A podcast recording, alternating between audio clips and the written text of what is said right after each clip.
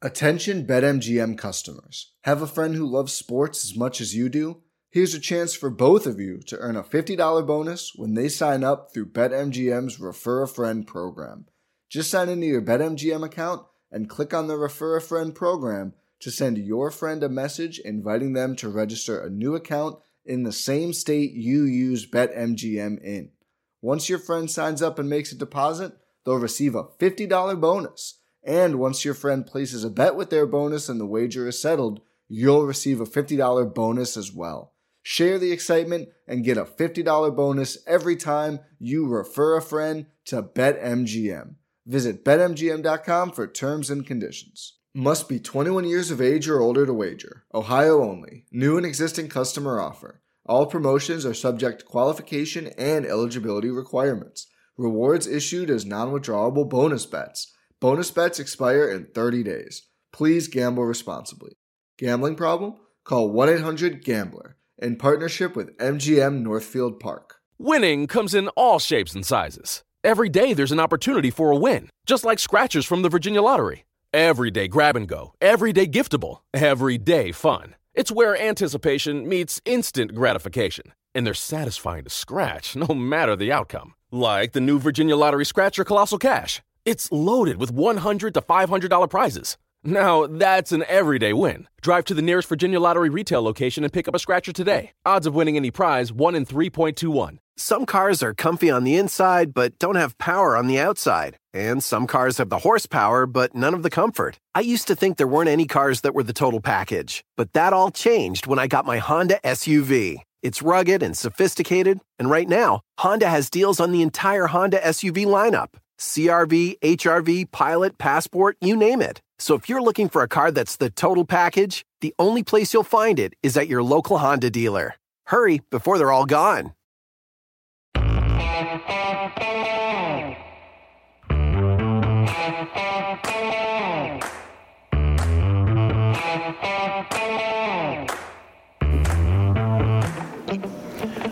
Hi, folks. Welcome to another episode of Film Study. This is Ken McKusick. Really interesting topic on the history of the NFL and some inflection points in rules changes and run pass balance.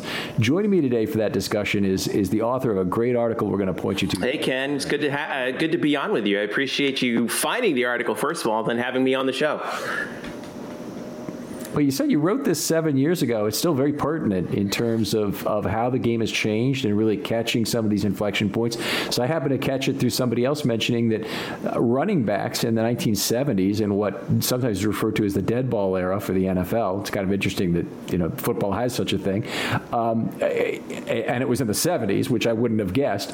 Uh, had six consecutive years where running backs led the National Football League in receptions and three of those were Baltimore Colts players: Lydell Mitchell twice and, and Joe Watson. Yeah, it's it's interesting when you go back in the history of the NFL. I, it's funny because I, I will tell you the origin of this article seven years ago. I was I was trying to figure out how to get back into writing a little bit, and I just started my own. Uh, I started my own portfolio site, and I was interested in applying. Now, I was in high school. I was a math geek like I took two years of calculus in high school, and and of course put that to work in, in a journalism career. And uh, and and I and I was like, all right, well, you know, what am I interested in? I'm interested in sort of statistical analysis, and I and I, and I got into a fight with a buddy of mine, who uh, Eric Lopez is his name, and he. No, no, no. This is uh, Eric Lopez Elo. He's we, we joke that he's the Woj of college softball. So if you ever get, a chance to follow him, Eric Lopez Elo on Twitter if you're a college softball fan. But anyway, um, he and I had an argument about when the NFL was more entertaining, and he argued it was back when the era of defense and running and all that kind of stuff. And I'm like, that's not true. Like the, the best years of the NFL in terms of TV ratings are have been since the pa- since the passing game has really taken off. And you know, I saw a couple things. There was uh, another thing on NFL films I saw about. Um, I don't know if you saw it, but if you see it on YouTube, it's really cool. It was about the actual football and I think Boomer Esiason helped out on it, and it was uh, and and he like showed like how to throw different footballs from different eras of the NFL and how yeah it was if you get the chance to see it on YouTube it's really cool. I'll send you the link so that everyone can see it. And like the old footballs were basically impossible to throw. They were like I mean if you, Boomer's holding he's like I can't throw this thing. It's like yeah it's like throwing it's like throwing a, an oblong medicine ball and and it, it, progressed to the shape of the, the, Duke football that we know and love today. And so I was like, all right, well, I you know I have Pro Football Reference here. I'm just curious, like how has the passing game really evolved over time? So I just grabbed the the data from Pro Football Reference, and they have a table that you that I actually linked to in the piece um, that uh, where it shows you the average offensive production uh, of you know every team every team put together for every season, and it showed average you know rushing yards and average passing yards per game per team. So I just threw that into a graph, and some really interesting information came out of it, and it, it, you were talking about the period of time in the 70s when uh, when six players who were running backs actually led the NFL in in receptions. This was at a time when it, the there are kind of two eras in the NFL where the pass kind of overtook the run. Obviously, you could you could start out in the 1930s. The data goes back to 1932, and initially it was basically all running. There was not a lot of passing. In fact, it, it initially teams averaged a little barely over 50 passing yards a game starting out, and then it started picked up a little bit. 1939 was the first season on record that we know of where teams averaged more passing yards per game than rushing yards per game. All right. And then, mm-hmm.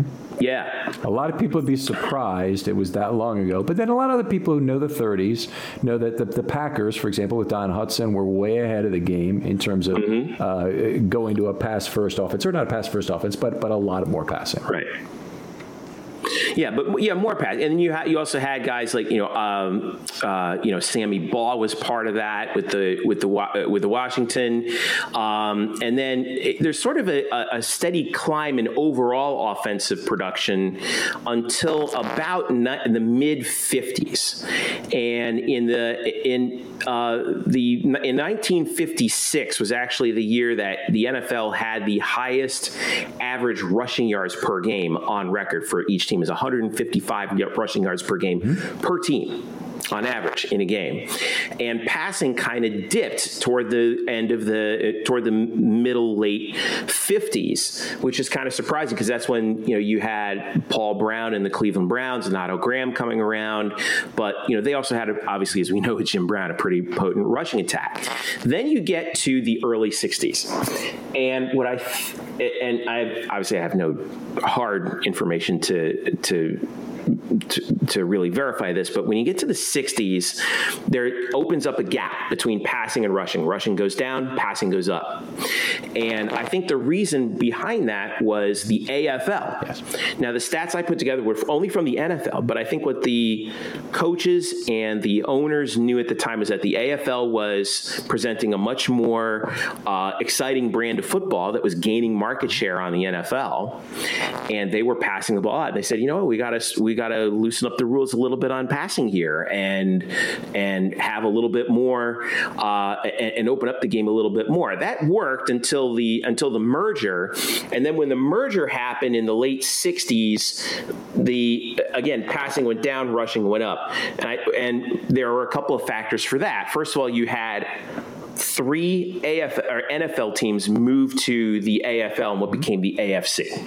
Right, and then you also had a, a once the the AFL was essentially absorbed into the NFL, the NFL kind of obviously felt that you know they were the they were the big boys in town and kind of threw their weight around and said you know all this all this namby pamby passing stuff is not for us. We're going to play football like real men. You know what I mean? any so uh, that might have uh, caused that. In well, no specific rule changes in particular in that part, but when we get to the actual legislation of the game, starts in the late '70s. So um, to put things into perspective, 1977 was the last year of kind of what we call the dead ball era, and it was the and it was it was the last season on record where rushing outpaced passing. All right. So in 77, uh, I believe the Cowboys won the Super Bowl that year. Um, and it was, uh, it was about 144 rushing yards per game, 142 passing yards per game per team. Now, that's when the that's when the competition committee, um, which you know at the time Don Shula actually was on the top competition committee, and, it, and I'm sure you remember for a, a long time he was on that committee and did a lot to advance the game uh, and make it a more fan friendly, um, a more fan friendly experience. So in '78 there were three major rules that were rule changes that were passed. The first one that we know pretty well is what the, we call the Mel Blount rule, which is the illegal contact foul. You can't t- run coverage effectively. Right. Yeah. Um, you can't touch the receiver beyond five yards from the line of scrimmage after the ball was thrown. Any, any, if you touch a receiver beyond that point, it's pass interference. Now, how much they've called that is always depended over the years, but that was when they first wrote that rule down, because the Steelers were just mugging opponents downfield, and, and, they weren't the only ones, but they were known for that. All right. Um, just ask John Madden.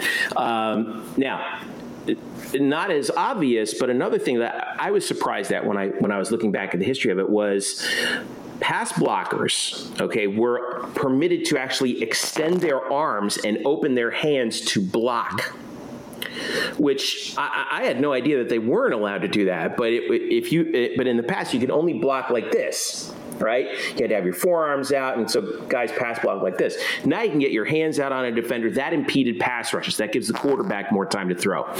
And then another one that I think kind of got overlooked was the uh, was an extra set of eyes on the officiating crew. They instituted the side judge.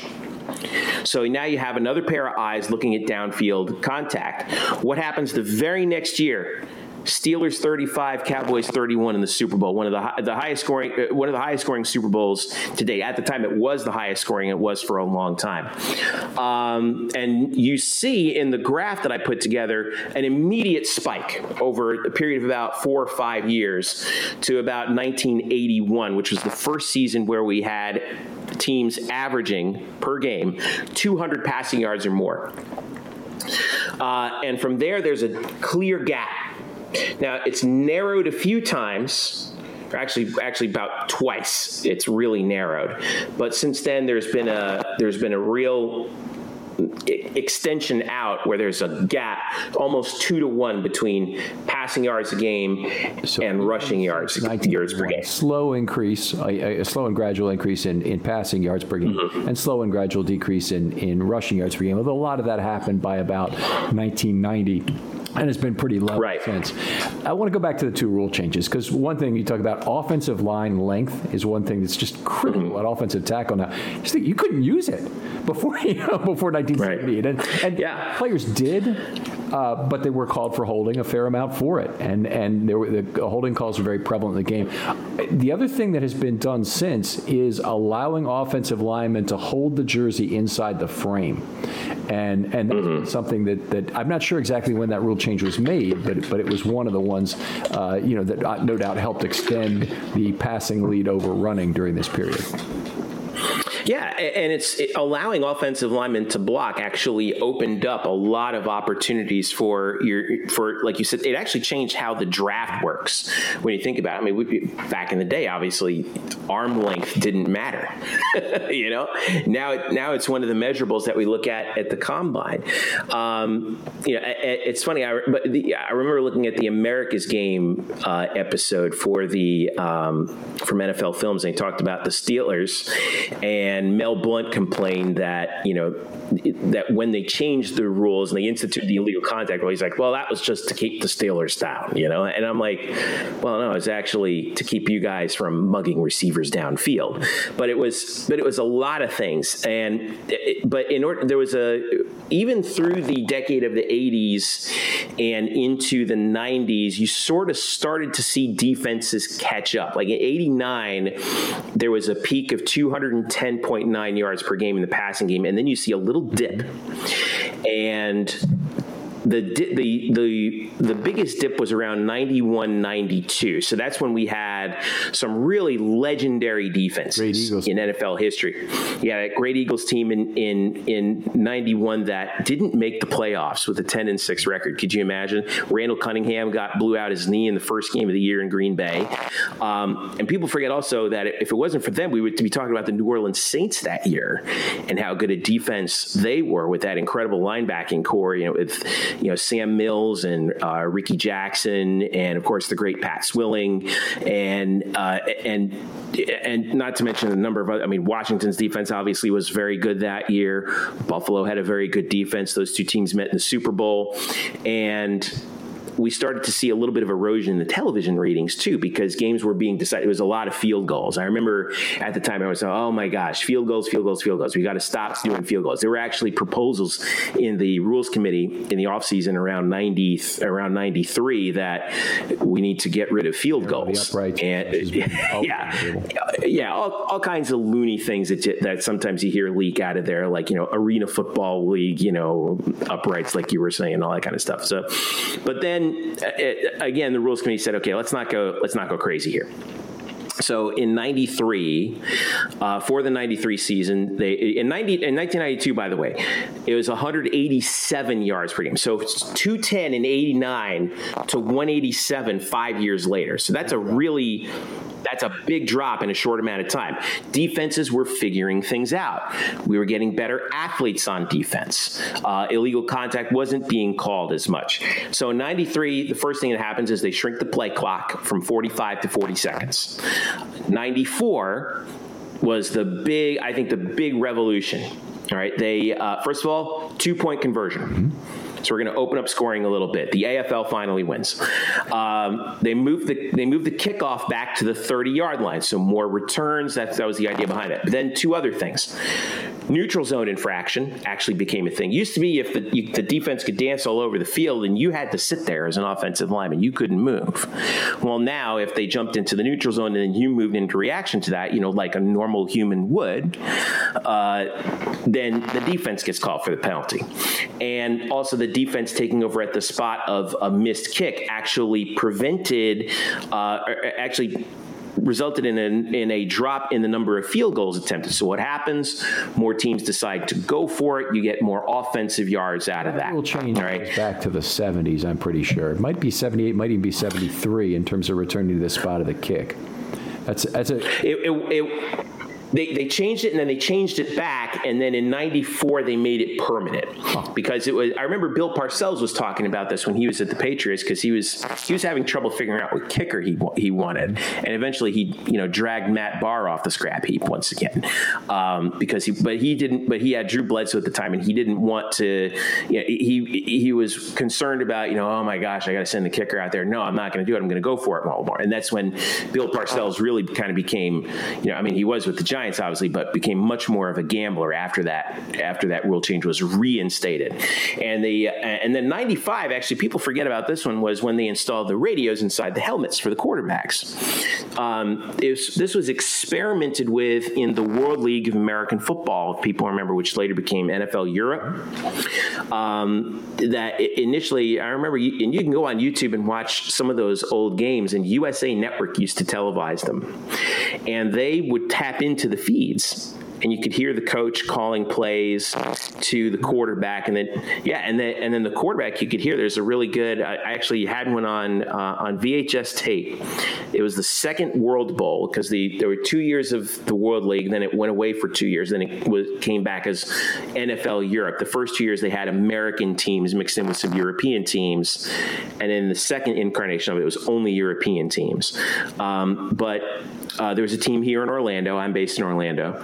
Um, and Scott Mitchell, who you remember, what was the quarterback. Yeah. Yep and you could hear his offensive coordinator and head coach was Galen Hall, who is the uh, who uh, worked at Penn State and then also worked at Florida, I believe, and uh, and was the head coach. And you could hear him talking to their system with the Thunder. The Orlando Thunder was Galen Hall would call a number, and then Mitchell would look down at the at his wristband. He was the they were among the first guys to have the wristband, the play calls on the wristband, and it was and you'd hear Galen Hall say, "Okay, 34," and then Mitchell would call uh, 34, 34, and they would run a and they would run out of the no huddle.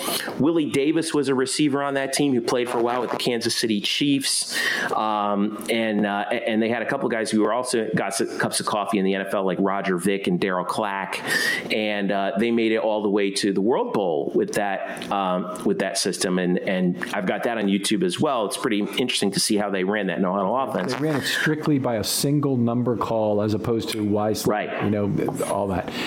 Interesting. Yeah. And and yeah, and what year would have that been that Scott Mitchell is trying to make a comeback in the, in the World League of American Football? This was this was uh, well this was this was prior to him hitting it big with Detroit. So this was night the spring of '92. Okay, so he had his cup of coffee with the Ravens in '99, went 0 mm-hmm. 2, and then handed the handed the reins over to Stony Case and then Tony Banks. Yes, the the illustrious Stony Case and Tony, and Tony Banks. But but that was by that time like Mitchell's best days were behind him. He, but he, he had one year in Detroit where he had thrown for 4,000 yards, and Herman Moore had a big year. But prior to that, he was with the Dolphins, and he took over for Dan Marino when Dan blew out his Achilles in Cleveland uh, in '93. So uh, you know by that time, Mitchell had had plenty of experience running an offense, um, and uh, and Miami almost made the playoffs that year, were it not for a c- catastrophic last five game run. They were nine and two, and then they went and then they lost their last five games with Steve DeBerg at quarterback because Mitchell got hurt. Yeah, that was. Remember the Leon Lett game on Thanksgiving Day in the snow? I cannot say that I recall that. I remember Leon Lett, of course, in the Super Bowl, but not right. then. Uh, okay, so they were playing the uh, the Dolphins were playing the Cowboys in Dallas on Thanksgiving Day. It was snowing in Texas Stadium, and that was the game where uh, Dallas had blocked Pete Stoyanovich's attempt on, in the final minutes, and uh, to, to try and win the game. Winning comes in all shapes and sizes. Every day, there's an opportunity for a win, just like scratchers from the Virginia Lottery. Everyday grab and go, everyday giftable, everyday fun. It's where anticipation meets instant gratification, and they're satisfying to scratch no matter the outcome. Like the new Virginia Lottery Scratcher Colossal Cash. It's loaded with $100 to $500 prizes. Now, that's an everyday win. Drive to the nearest Virginia Lottery retail location and pick up a scratcher today. Odds of winning any prize 1 in 3.21. Introducing the Lowe's List for Innovation. While our aisles are filled with innovative products, we've selected our favorites just for you. Like the exclusive Whirlpool washer with industry first 2 in 1 removable agitator. We love this washer because you can customize any load. And with other smart features to streamline your laundry routine, this product is a must have for families. Shop the full Lowe's list of top picks at Lowe's.com. Lowe's, home to any budget, home to any possibility. U.S. only. And then Leon Lett inexplicably in celebration slides into the football in the snow. Jeff Dellenbach falls on it at the one yard line. And of course, when that happens, it's a free ball. Mm-hmm. So Jeff Dellenbach of the Dolphins fell on it at the one yard line with two seconds to go.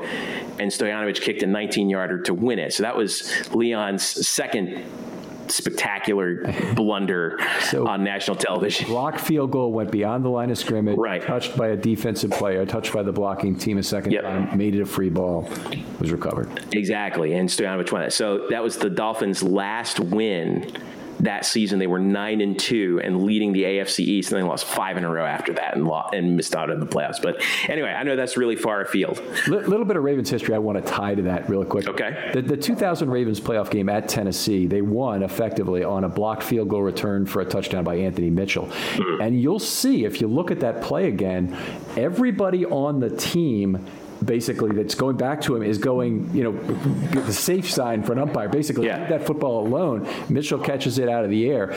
Mitchell, they actually had another block field goal earlier in that game that Mitchell went chasing into the end zone, but he asked Rod Woodson on the sideline, "Can't I return those?" Mm-hmm. Says, you can, but then you risk a fumble or whatever. Then second time around, sure enough, yeah, he was gone that, the distance. That's why you hear uh, whenever there's a field goal. If it, now we hear, we have microphones all over the field, and you, every once in a while on a blocked kick, if you if you're lucky enough enough to see it, you'll hear guys yell poison, poison, poison, which poison. means yes, Good. get away from the ball. It's poison. Don't touch it because of Leon Lett. Everyone was reminded of that on Thanksgiving Day uh, in 1993. But um, but yeah, going back to where we were before, when you see that those kinds of rule changes and those kinds of and and were really big changes that gave a better hand to the offense, right? Instead of miscommunication with plays, like the helmet, uh, the uh, with the radio in the helmet. Now he can hear directly from the offensive coordinator or the head coach, not just what what play to call, but also, hey, they're they're playing two deep now, or they're playing one deep, uh, or they're playing just straight man to man. You might have an opportunity for something you can audible to this, so you can you you're not just calling plays, you're also coaching a little bit, and and I think that that contributed really really big in the in the early to mid 90s toward a sustained increase in passing yardage and pass production compared to the run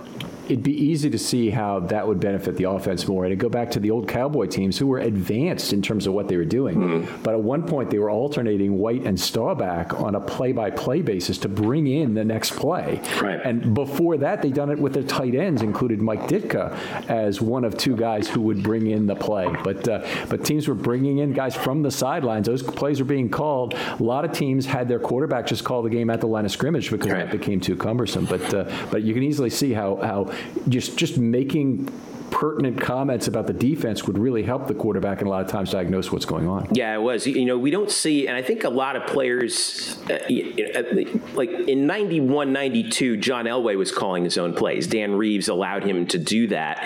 And Denver had a pretty good year that year. They lost to Buffalo in the AFC Championship game in 91. Um, but, but that was the first year that Elway, for example, was allowed to call his own plays. And we, I remember growing up, now I, I grew up in South Florida. I was a Dolphins fan.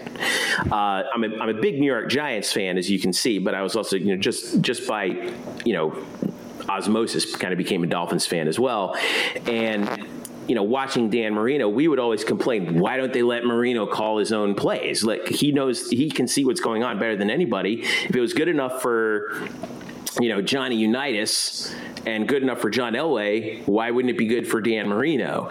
And that was one of the things that used to drive us crazy about that because we would see him on TV, like, you know, Gary Stevens was the offensive coordinator at the time, and he would call a play and it wouldn't work. And you would see Marino on NBC, like, screaming at the sideline, you know, because he was, a, he, was a, he was a hothead anyway, right? And it's a good look. Yeah, but, but you could see him screaming. You could, you could pretty easily read his lips through his face mask, and it was, it was not family language, shall we say. Interesting stuff. So, uh, uh, a lot of inflection points in the history of the game. Any others that we didn't hit on, maybe that you want to talk about? Well, you know, we're we're we hit a, an all time high in average passing yards, believe it or not, in 2015, uh, 243.8 yards per game per team. There was a little bit of a dip in 2017, and that was just that was kind of the season where everyone was like, "Oh man, this is kind of a lousy season. We had a lot of injuries to quarterbacks, but now it's back up. It's not quite as high, but it's in, it's close to the 240 range this past year, and it's it's pretty much steadied out. But you know, a lot of people say, oh, they don't run the ball anymore. Actually, rushing has stayed pretty consistently over about 100 to 115 yards per game for the last 30 years or so, uh, with relatively with a few little hops and skips, but but not much less variation yeah, than Right much less variation in the passing. And I think what's what has happened is the NFL has figured out its formula for what makes for an exciting game, for what makes for a good watch. And what they've done instead is we hear it all the time, and I'm sure you hear it all the time, Ken, is a point of emphasis this year will be calling illegal contact downfield, or a point of emphasis will be roughing, roughing the passer. Yeah, every year we always hear about that. Well, the reason why they're trying to do that, and we and those points of emphasis usually last through the month of September, and then they back off. But what happens is the players adjust to it. And I think what the NFL has detected is okay, we're seeing a little bit less production. Let's tell our officials, hey, let's work a little bit more on illegal contact and pass interference. Um, now, this past year, they've been, you know, they've been people have been complaining. A defensive player has been complaining. Oh, we're you know it's too much in favor of the offense we need to get a little bit back here. So we're seeing a little. We saw a little bit the last couple years on a, a reemphasis of def, of offensive pass interference, particularly with push offs and things like that. Um, they still don't call pick plays though, which yeah. no, they, they, which they never will. Right? Once once per season or so. I mean, I, I, all the receivers know. Yeah. You know, you just get in the way and then get out of the way is is the key. Make make that defender fear that contact. Play chicken with him, then get out of the way. And it's only it's very yeah. very rarely called once a season season. Right. Plus, the other thing I think that people, you know, and fans in particular lose sight of, and I think we lose sight of too, is the fact that officials are making these calls in real time with their own two eyes, and it's hard to make these calls. Like we, you know, we see games, uh, we see games all the time, you know, on TV. That you know they replay a call or a non-call from 15 different angles in ultra, you know, 4K ultra high definition, you know, in super slow motion, you know, 100 frames a second, right? And of course, we're sitting here at home on our couch saying, you know, hey, how come you didn't see that? And I'm like, well, you try making that call in real time with your own two eyes because the officials don't get the benefit of actually replaying every play. Now, there have been some discussions about whether or not we're going to have a one day we're going to have a booth official that can call down um, on certain plays. Um, they haven't, as far as I know, they haven't actually instituted that just yet. They've experimented with it in the in the Alliance of American Football. Is that right, though, Ken? Yeah, I, I like the way, I'm not actually sure about the AAF, but I like the way they have it in hockey and baseball where it's not anybody who's in the stadium. So it's kind of like nobody to boo at because the decision's being made in New York, mm-hmm. the decision's being made in LA, whatever it might be. But I, I kind of like that system, and, and I don't think that would be a bad thing at all to have an, you know, a, uh, an NFL oversight committee that's, that's seeing from a, from a third site. I don't, I don't think that would be a problem. I think the one issue that you might have it, and this is from this is where the tech nerd comes in. Okay, from in my perspective, is the one issue you might have with that is latency, like getting getting the live video signal back to New York or wherever, right? And then them buzzing and them being able to buzz an official somehow from New York all the way back in, you know, Los Angeles or Seattle or wherever, you know, those signals have to travel a long way pretty quickly. And when you're talking about, you know, 25 to 40 seconds, you know, that's not a lot of time. It takes about two. There's only two second latency on the on the um, uh, Directv feed relative to other feeds. So I I, I don't mm-hmm. I, am not I'm not convinced that'd be an issue. But in any case, the format of football is better than say the format of basketball in terms of turning around a call. And you know they do it in basketball still right. too. So I, I got to feel it would be it would be possible. I mean, sensors in the football is something that makes a lot of sense too for crossing the goal line. It, it, that that is not obviously yeah. happened yet. Uh, they've got a lot of things they probably could solve right now with today's technology that they just have decided, you know, we really don't want to do that just yet. Yeah, oh, the sensors in the football thing I was always interested in, but it, like that's that's actually harder to pull off technically than I think most people think because any part of the football can reach a given right. space on the field. So it's not like you just have you know a little GPS sensor in one side of the ball and a little GPS sensor in the other. No, you got to have that. Something has to reflect off of something all the way around. And then what happens on these really you know like fourth and one plays where the ball is hidden in a pile of 22 bodies? You know, I mean, what, what are you going to you know, where, where, can the sensor sense where the ball is through 22 humans with all of their metal and plastic padding? I don't know. That's that's a tough technical technical thing to kind of figure out. If they can figure it out, great, all for it. You know, that's I think that would be pretty cool to do. But I think that's a bigger technical challenge than than I think even we might even right. so realize. I think you, to tell when it, when the knee is down is the harder component of that. The actually the ball you can project the size of the ball if you have both tips. So you can project mm-hmm. the, where the uh, other edge of the football is, and you know the NFL data that they that they distribute for the Big Data Bowl has accuracy to, in theory, to within 0.01 yards every one tenth of a second. And I, one of my components of that is one tenth of a second is is really that's a long time and and mm-hmm. having that is not necessarily enough. But it maybe they have more and they just give out that. Is one of the things. So, yeah, I mean that's you know, and sometimes you know we've seen it where it that point zero one yards. You know, if you're thinking, I, I got to do some quick math on here, like like zero point zero one yards. E- yeah. yeah, a third of an inch. That's still, you know, that third of an inch can matter. You know, when when you really think when you really think about the difference between, especially if a team season on the line, if it's you know thir- you know fourth and one, mm-hmm. right? So that's you know that's that's a tough. I, I, think that they may not even be comfortable with oh, that much. So a, that's that's an yeah. Y coordinate given for one player wearing one sensor in his helmet. So it's it's right. Really, I mean, you know, how do you know where his arms and legs are? I mean, you just it doesn't give you the whole story. So, uh, I, I yeah, it's a, it's, it's, a it's a tough call, tough thing to get done. Yeah, we're get we're getting there. It's just it, it's kind of hard. It's kind of like you know I, I asked my father-in-law one time like you know when do you think we're going to have GPS active golf balls? He's a big golfer, you know, and and his thought was, well, why would they do it? You know, when they can, you know, why would Titleist, for example, agree to that when they can just sell a bunch of golf balls? I'm like, someone has to have figured out how to, how to have a, you know, a, a, golf ball that has a GPS sensor in it, right? You know, why haven't we figured? Maybe I don't know. Maybe it's the flight of the ball. I'm not 100. You know, and the compression of the ball. You know, can it actually withstand being hit X number of times? I don't know. It's one of those things where you think, oh, shouldn't they have figured that out by now? And and it's like, no, they haven't yet. Why not? Well, because it's tougher than it looks. They already have GPS in casino chips of certain denominations. So if you if you if you ever get the, the big money chips, those have a GPS and they know where they are. And oh, so. I'll remember that. I'll remember that for next time. right. All right. Anyway, fantastic conversation here, Jeff. I really appreciate you coming on. I did want to kind of tie this back to some Baltimore things. Maybe maybe we talk about one really quickly. There's always a debate about the 2000 Ravens defense versus the 76 Steelers defense in terms mm-hmm. of which team kind of had it easier. And there's a lot of there's a lot of factors. The 76 Steelers team certainly had a great run in terms of those nine straight games allowing 28 points. The 2000 Ravens defense doing it in a league where offense was at a higher level. I think don't think there's any doubt about that. And and the defense had it a little bit tougher on them. Any thoughts on that?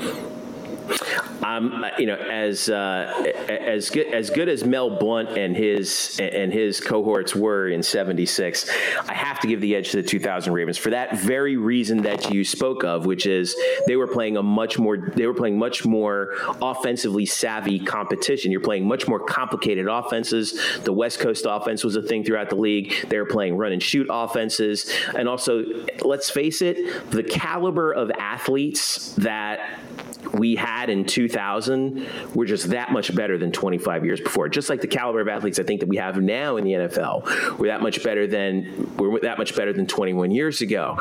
Um, training has gotten much uh, you know much better.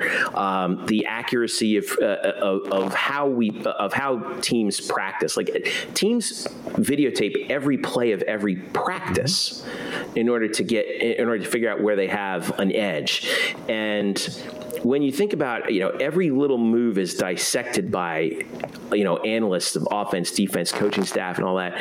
You know, there's a there's a lot less that's left to chance these days, and so I, I have to give the edge to the 2000 Ravens. Um, RIP, they absolutely destroyed my Giants in the Super Bowl, and I haven't forgiven the Ravens for that yet. Um, but uh, but yeah, like we were we were simply the we were simply one of the speed bumps underneath that steam steamroller, and um, and that was and you know and you got to give credit to that team and uh, and to you know Marvin Lewis and and Brian Billick and uh, and and everyone on that staff for put for assembling a team. First of all, assembling a group of personnel that was just out of this world, uh, and then in addition to that, giving them you know letting them have free reign and and be as great as they could be. They were so well coached and they were so athletic. They're the better defense. Yeah. Well, I appreciate appreciate that, and uh, and we loved having you on here, Jeff. Uh, tell folks where they can find your work. Sure. Well, you can you can follow me on Twitter. I'm at Jeff underscore Sharon, and I'm also the managing editor of as, as you hear my dog in the background, the uh, trying to get out of my office. I'm also the managing editor of a site called Black and Gold Banneret. I actually uh, cover UCF Knights sports here in Orlando, the University of Central Florida, uh, and uh, we've had a couple players come through the Baltimore Ravens organization uh, and around the the rest of the NFL as well. So if you follow us there at UCF underscore bannerets, that's B A N N E R E T. Uh, you can follow us there for the latest. If you uh, if there are any Knight fans in the uh, in the Baltimore DMV area, you know that's where you can find the latest on UCF stuff. We have a podcast and everything, and also you can uh, follow me, of course, like I said, individually at Jeff underscore Sharon. I'll make sure I get the article out there. It's really a must read, even though it was written seven years ago about the kind of the the evolution of the NFL in a lot of ways and the offensive and defensive balance. Actually, it's not really about the offensive and defensive balance as much as the run pass balance. You yeah. are a fan of the pass happy NFL. Oh yes, throw more. Throw, throw uh, the teams don't throw enough. We need more passing in the NFL because it's just so hard to defend and it's a fun game.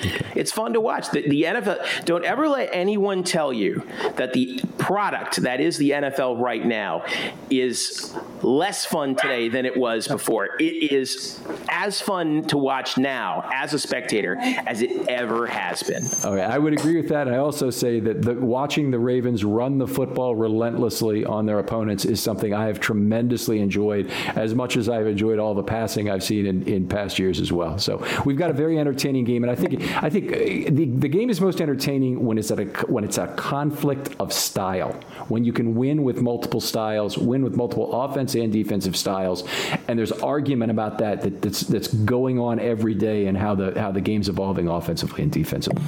Yeah, I, that, that's what you know. That, that, what was the old quote from uh, Bert from the late Bert Sugar? Styles make fights.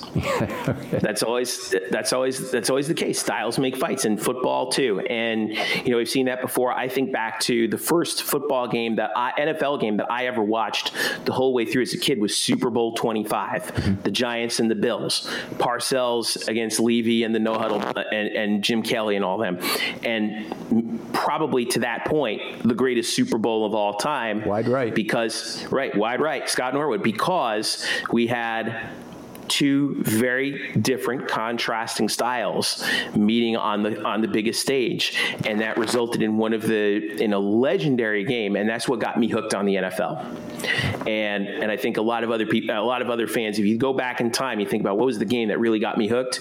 It was probably a game similar to what you're talking about Ken which is between two teams with contrasting styles that created drama. And that's what we enjoy to see. That's what we enjoy watching. It's the ultimate reality television. You have no idea what's going to happen. Great stuff, Jeff. Thanks so much for coming on. Uh, make sure you visit this article that's posted with this. I know a lot of people get this from their phone. Go to the website for this one. Take a look and and uh, and see if you can get the link and look at the article. Really worth a listen. Jeff, thanks again for coming on. Ken, thank you so much for having me. Go Orange. we'll talk to you next time on Film Study.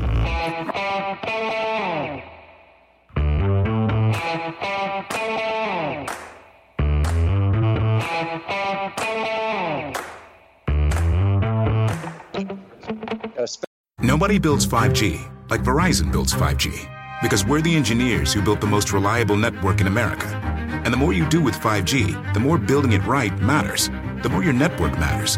The more Verizon engineers going the extra mile matters. It's us pushing us.